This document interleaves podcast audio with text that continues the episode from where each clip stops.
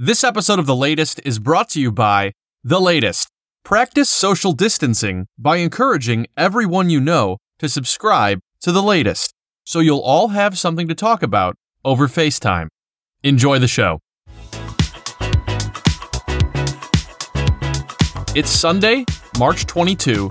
I'm Greg Ott. This is the latest. The number of coronavirus tests has been an ongoing issue. Right now, we just don't have the capacity, you know, as a, as a region, as a nation, to test everybody. I'm almost to the end of this disease and I still don't have my results. Um, it's important. Those voices are discussing coronavirus testing. The only way to tell, with any degree of accuracy, if your respiratory illness will be able to get into a good college. Despite efforts to control the pandemic, testing in the United States lags behind other major countries. As the rest of the world plays football, we continue to insist that it's called soccer. Alongside social distancing and muting the microphone at the White House podium, the World Health Organization has identified mass testing as one of the most effective ways of reducing the spread of the virus. Experts believe widely testing populations, including people who exhibit mild or no symptoms, makes it possible to identify small outbreaks and prevent the long term shutdown of major portions of society, like businesses and schools, and minor portions of society, like CBD vendors and improv comedy shows. But in the United States, we've chosen not to pursue this path, instead, forging our own trail, as poorly made as one of those rainbow drawings hanging in a window done by some kid who clearly could have used another art class before they all got canceled. That's not to say no one can get a coronavirus test. They're just released in such sporadic and exclusive drops they may as well carry the Supreme logo. The White House believes that only people exhibiting symptoms of the virus should get tested. Yet, an asymptomatic Kris Jenner was able to secure one in hopes of keeping alive her family's tradition of testing positive for things. The same goes for the entire Brooklyn Nets, who secured tests for its entire roster while the rest of us were stuck in the nosebleeds, where our noses are most definitely not bleeding because we can't get the tests to shove in there. In an Instagram video posted from a rose filled bathtub, Madonna called the virus the Great Equalizer. But it's easier to maintain social distance from a 1.17 acre, 9 bedroom, 15 bathroom Beverly Hills estate than it is from a 4 family Brooklyn brownstone.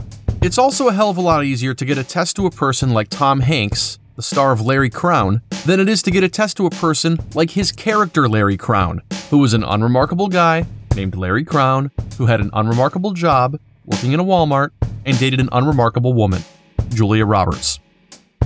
Let's say Madonna's right, and this virus is the great equalizer. Why does Heidi Klum get a test, and not someone else who isn't showing any symptoms or discernible talent?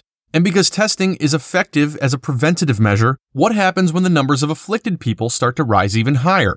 Take Idris Elba, who tested positive for the virus. He's a great actor who I think would do a way better job of replacing Daniel Craig as James Bond than his most likely successor, James Corden. Can anyone imagine Idris Elba having to share a ventilator with some 50 year old CPA in Los Angeles? When he was asked about the rich and famous getting access to tests before average people, Mr. Trump replied that it's perhaps the story of life.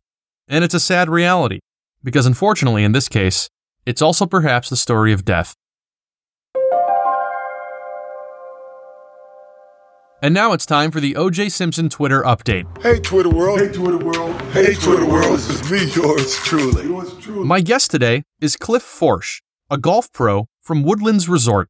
Cliff, thanks for joining me. Thanks for having me. On Wednesday, OJ explored how closing golf courses to limit the spread of the coronavirus will affect the health of senior citizens. Hey Twitter world, yours truly. Well, I think for some of the older guys that golf is their only exercise, uh, I think it's going to hurt them if you start closing all the golf courses.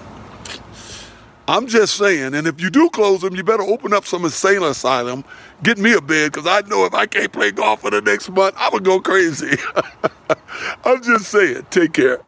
Cliff, what do you think about what OJ had to say? Honestly, I'm kind of torn on this. Um, you know, being in the golf business, most of your customers are going to be on the older side, and this is their only form of exercise. But there's no way to come out to a golf course and not interact with multiple different people while you're there. So I would Mhm. say this is not a good idea Mhm. to keep the courses open.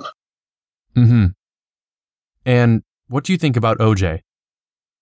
He's a murderer. That's this week's OJ Simpson Twitter update. Cliff, thanks for joining me. Thanks for having me.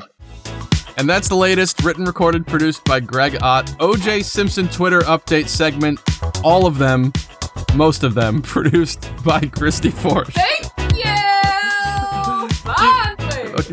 Please keep listening to the show. Please subscribe on Apple Podcasts, Spotify, other weird apps. I'm on Instagram at Greg Ott. I'm on Twitter at underscore Greg Ott. Yeah, right to both of those.